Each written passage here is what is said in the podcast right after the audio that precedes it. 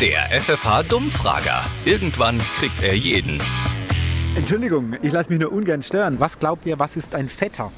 Vetter, es ist doch sowas, so ein Verwandter, oder? Ja. Oder ein Käse. genau. Fetterkäse, oder? Es gibt's doch, oder? Das ist Feta-Käse. Was ist ein Blaumann? Wenn man schwänzt. Also quasi einer, der von der Schule daheim bleibt. Ja. War der dann auch schon mal ein Blaumann? Nein. Nein. Das macht man nicht. Schule ist wichtig. Was könnte Hanebüchen sein? Hanebüchen, ein Sportler. Nee? Haarsträubend, sagt man da. So. Was glaubt ihr, was ist ein Lokus?